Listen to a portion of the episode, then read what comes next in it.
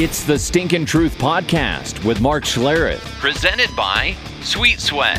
Hey, welcome into the Stinkin' Truth Podcast. Mark Schlereth alongside Mike Evans, Scott the Hub producing the show. Hit the save button. Always hit the save button.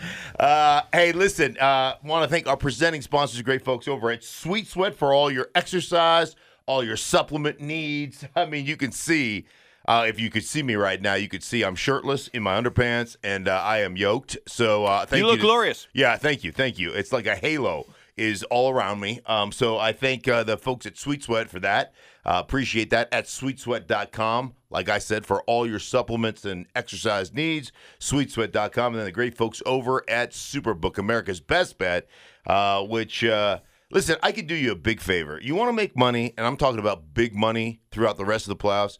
Just listen to Mike and I on Thursday uh, and, and Friday's podcast as we drop our uh, picks against the spread, our moneymaker picks, and then go opposite because you're going to be a wealthy individual. Mike and I are the guys that uh, actually build the buildings in Vegas, uh, but you guys could reap the benefits by going opposite. You crushed me last week in the first round of the uh, the Super Wild Card Weekend. Crushed you. I beat you by one game. I well, still, I mean that mean, feels like a crush. Yeah, you went three and three. I went two Oh, and God, four. we are so You're just bad. pathetic. We are after, so bad. You know, after I crushed you during the regular season by uh, one percentage point, and we were both under five I mean, this is no joke. If people did just follow us and bet against us all season long, Yes. y- y- you'd be you'd be seen pretty right now. Yeah, you beat you beat in the uh, plus territory by quite a wide margin. Yes, so congratulations. If you did that, if that was your strategy, congratulations, you're a winner. Um, So yeah, you Super Wild Card Weekend. Yeah,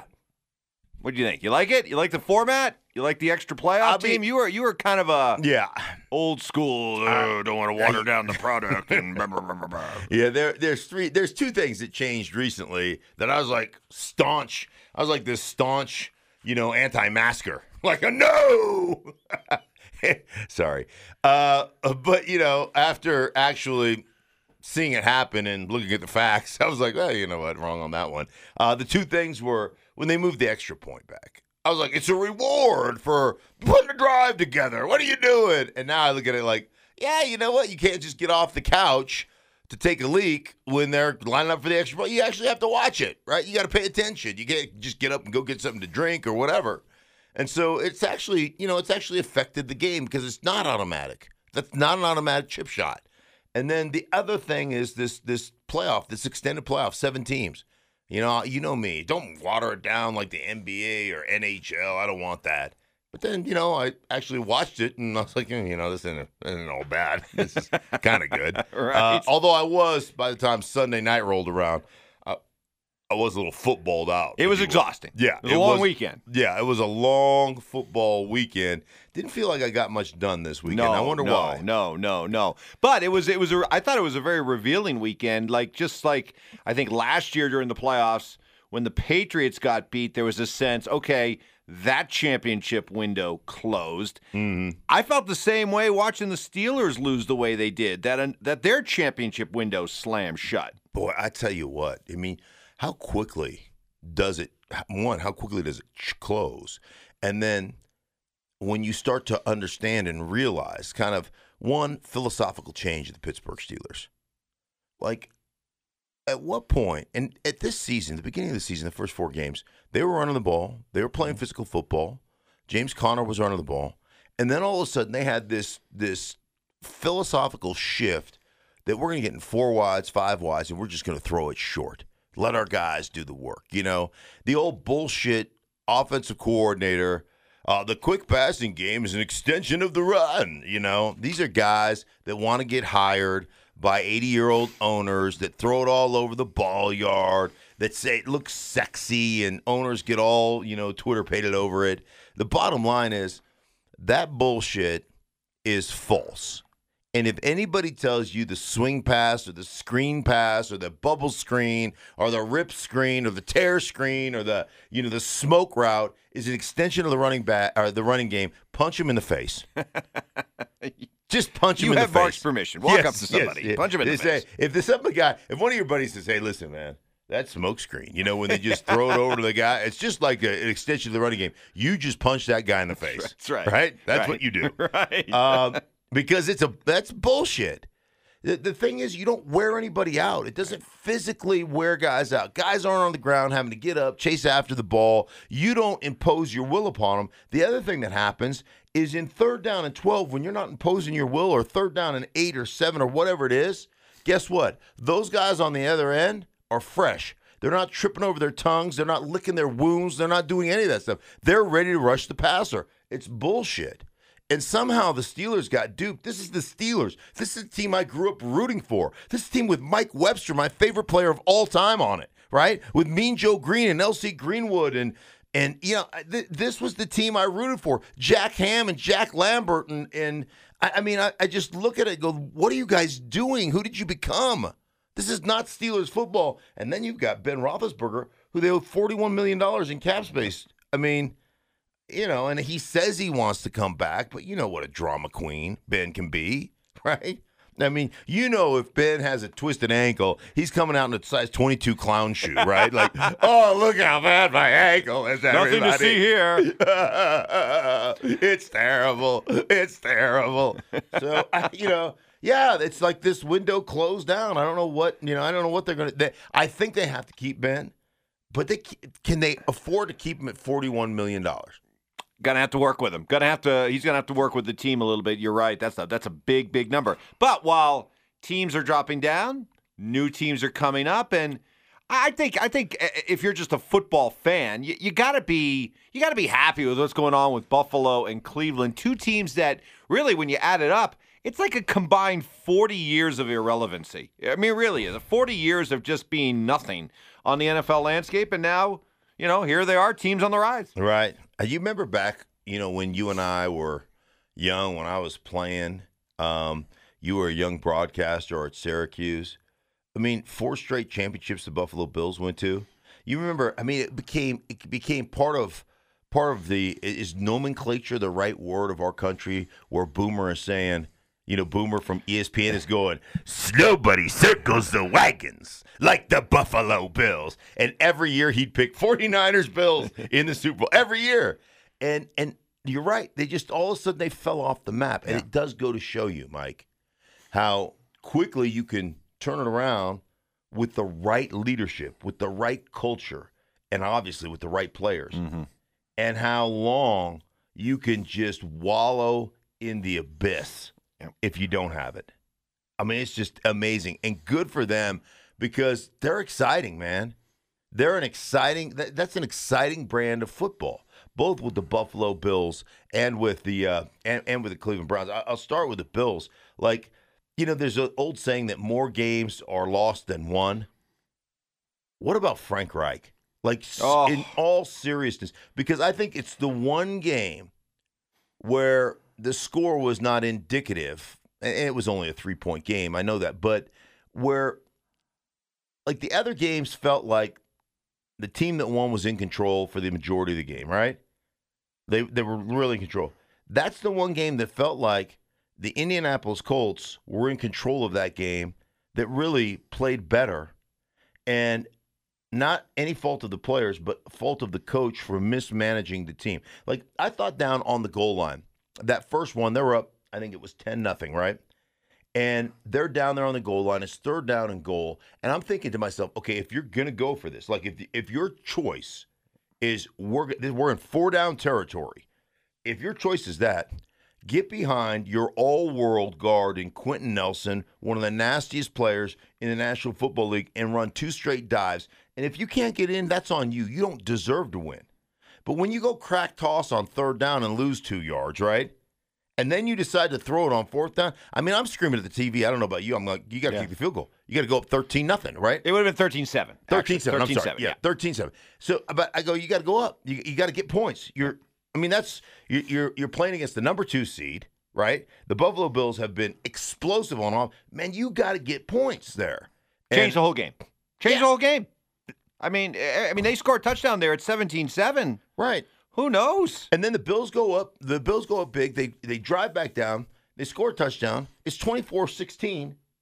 and Frank Reich goes for two. I, Yeah. I thought Vic Fangio was coaching. Like I thought Vic Fangio in Denver was Oh. like, "Go Purdue, go Purdue." Sorry, Bronco fans. oh my god like what are you doing and they missed that and now Yeah. they're i mean I, I just didn't understand during the course of that game some of the decisions and it just goes to show you you know the old bill belichickian kind of quote of uh you know of situational football man you have got to be on your game management your situations and i don't think the indianapolis colts were and it cost them a game well, the Bills move on. Cleveland. How's Cleveland doing it?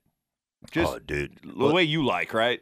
Yeah, because you know it's it's you know, I get all this this stuff from our Denver radio show. Well, Gary Kubiak's offense is antiquated. You can't, run, you know. And then Stefanski takes over the Browns, and at first, you know, Baker Mayfield. Look at the first eight games of the season. It's 150 yards, 164 yards, 202 yards, 138. You know, passing, all this stuff. But the consistency of running the ball, the consistency of setting up your play action, the consistency of creating your explosive passing plays through your play action because of the way you run the ball. And when you watch that game against the Steelers, man, I know they snapped it over Ben's head and he turned the ball over a couple times. They absolutely dominated the line of scrimmage. Like they're getting they're getting guys on the ground. They're pulling and trapping dudes and putting them on their backs. I mean, it was a physical ass whipping, and they were minus a couple guys because of COVID. They were minus their best cornerback. They were minus their best offensive lineman. They were minus, you know, Joel Joel uh, Bitonio was gone. I mean, uh, they lost. They lost. Uh, sec- they lost a first team All Pro right tackle. Conklin went down with a hamstring. Um, it just is, ama- and they were just whipping that ass. One of my major takeaways. One of my major takeaways, you know, I get in these fights with people here in Denver when we're doing our local radio show about the text line, you know, and people think if we just had more wide receivers, if we just had more speed, you know, if we just had more athletes, you know, and I'm like, you guys are so full of shit. You don't know anything. Like, uh, like there is of the of the six games of the six games that happened on Wild Card Weekend, you show me who controlled the line of scrimmage on both sides of the ball, and I'll show you who won the game. Now, the only place that that probably didn't come true, but it was a pretty even matchup, was the Bills and the Indianapolis Colts. But I mean, hey man, you look at uh, any one of those games. You look at what the Rams did, for instance. The Rams come out, they lose their backup quarterback. You know, got his neck short. That guy's going to be about five eight after Yeah. that game, Yeah. Right? I He was five nine to start. he, he goes. He lost it. He lost two inches. Like that, that kid lost. He's gonna have to lift up his hair way high just to just to just to register. Wow, that's So- some pompadour you have there, uh, John. yeah, that is beautiful. Uh, so I, I mean, you look at the Rams. Aaron Donald just just opening a can. They they got to Russell Wilson like consistently with four rushers, just consistently.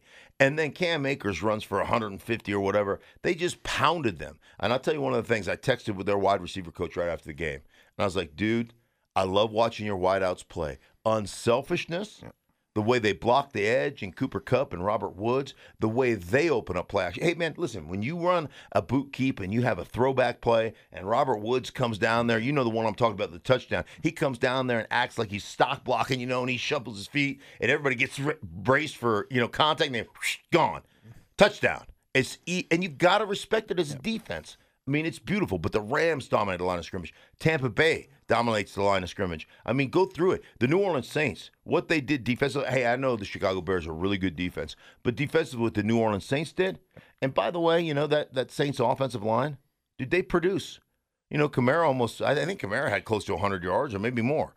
So, show me the team that captured the line of scrimmage. Show me the team that physically whipped somebody's ass, and I'll show you the team that won. Well, you look at what Baltimore did defensively against King Henry, shut him down, Yeah, right, and, right, and right. totally neutralized the the Titans. Speaking of the speaking of the Ravens, you know, we we, I- you know, I always say that until a better, I guess, system comes along, the fact is is that greatness is measured by by playoff wins, and and all you know, all time greatness is uh, dependent upon, I Right. think, winning championships. So it was maybe it's a bit unfair, but that's all we got right now. So along against that backdrop, I was happy to see Lamar Jackson.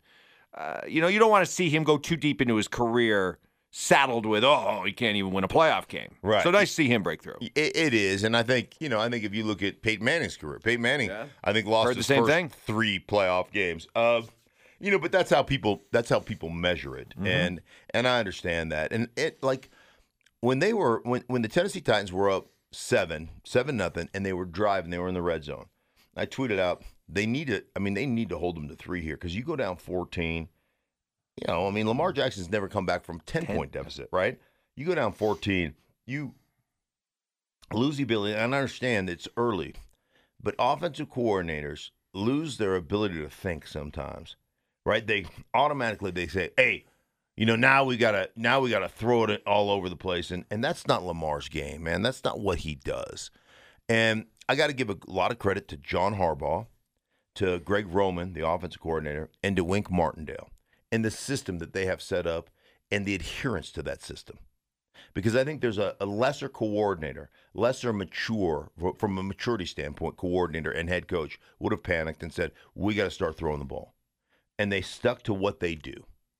And I think they are probably as tied together philosophically as an organization can be.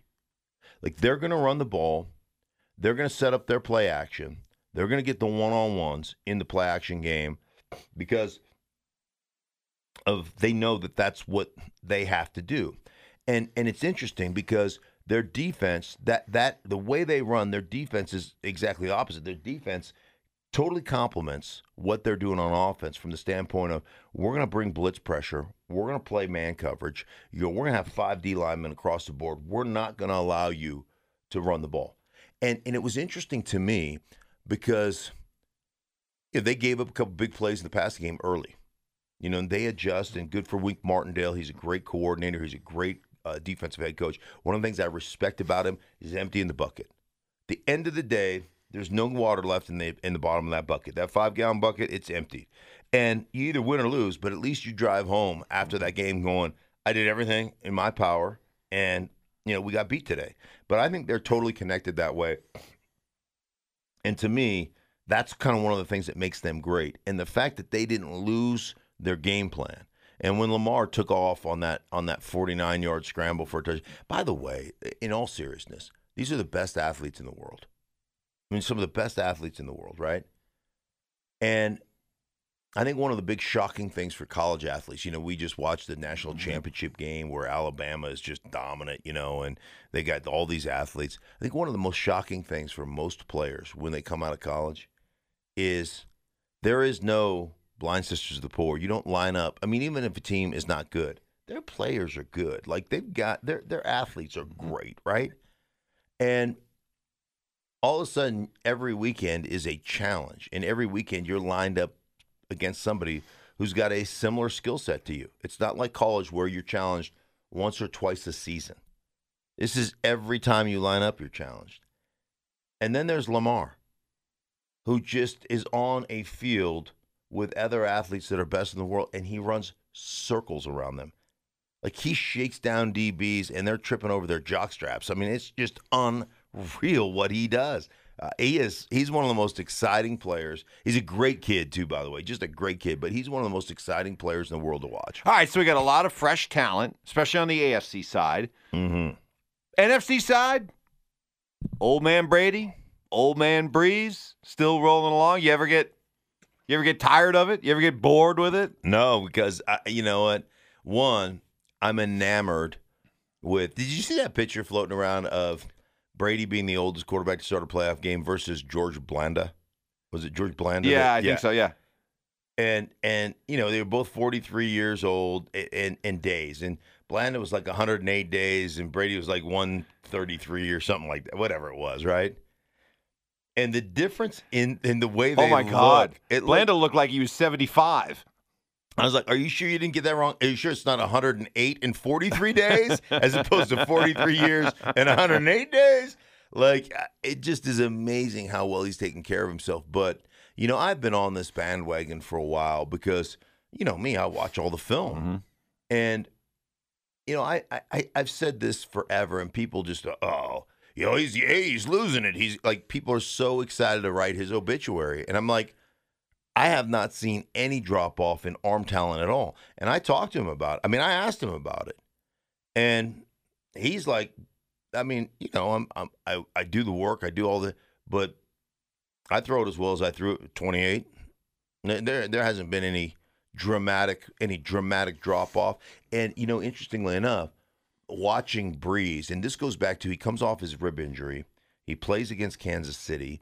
Um, the first half, there's you can see that there's a little bit of uh, of a tentative nature, right? But as that game progresses, he's he's letting it, he's cutting it loose a little bit, which is typical of coming off an injury.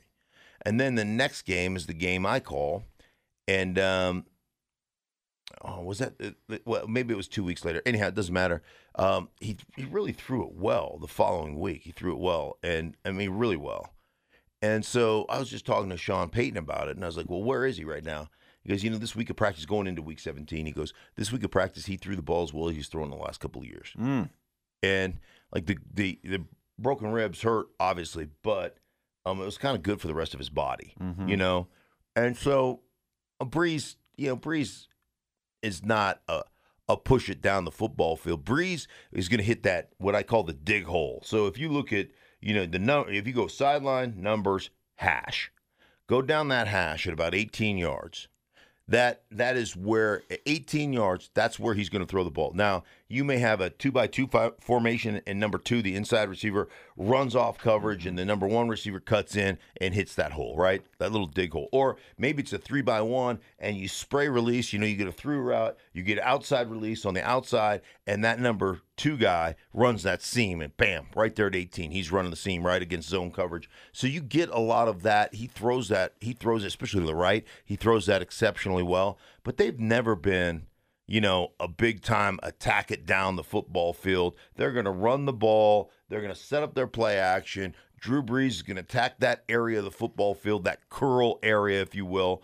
Um, you know, and they're going to do that in a bunch of different varieties where they're going to have a, you know, a, a drag route with a, you know, like a, a, um slant, uh, arrow curl, for instance, you know, where they got a short route and a deeper curl route, you know, flat curl flat combination. First thing you install in in day one installation of your passing game, curl flat. You know, everybody runs it. So they're going to attack that area of the football field, and Drew Brees is throwing it exceptionally well. That's going to be a fun game. Well, and it, it, it is funny, isn't it, that uh, with all these you know new fresh faces and uh, new storylines, what gets the marquee Sunday night game? It's Brady and Of course. Brees, and um, can't wait, can't wait for divisional uh, round. One one last quick thought, um, just just your your thoughts on on Doug Pederson, yeah, and I, I thought it was Jeffrey Lurie, the owner, comes down and goes, "Look, I didn't want to fire him, yeah, but you did." yeah, yeah. Right, and right. and boy, is that He said he didn't deserve to be didn't fired. deserve to be fired. right.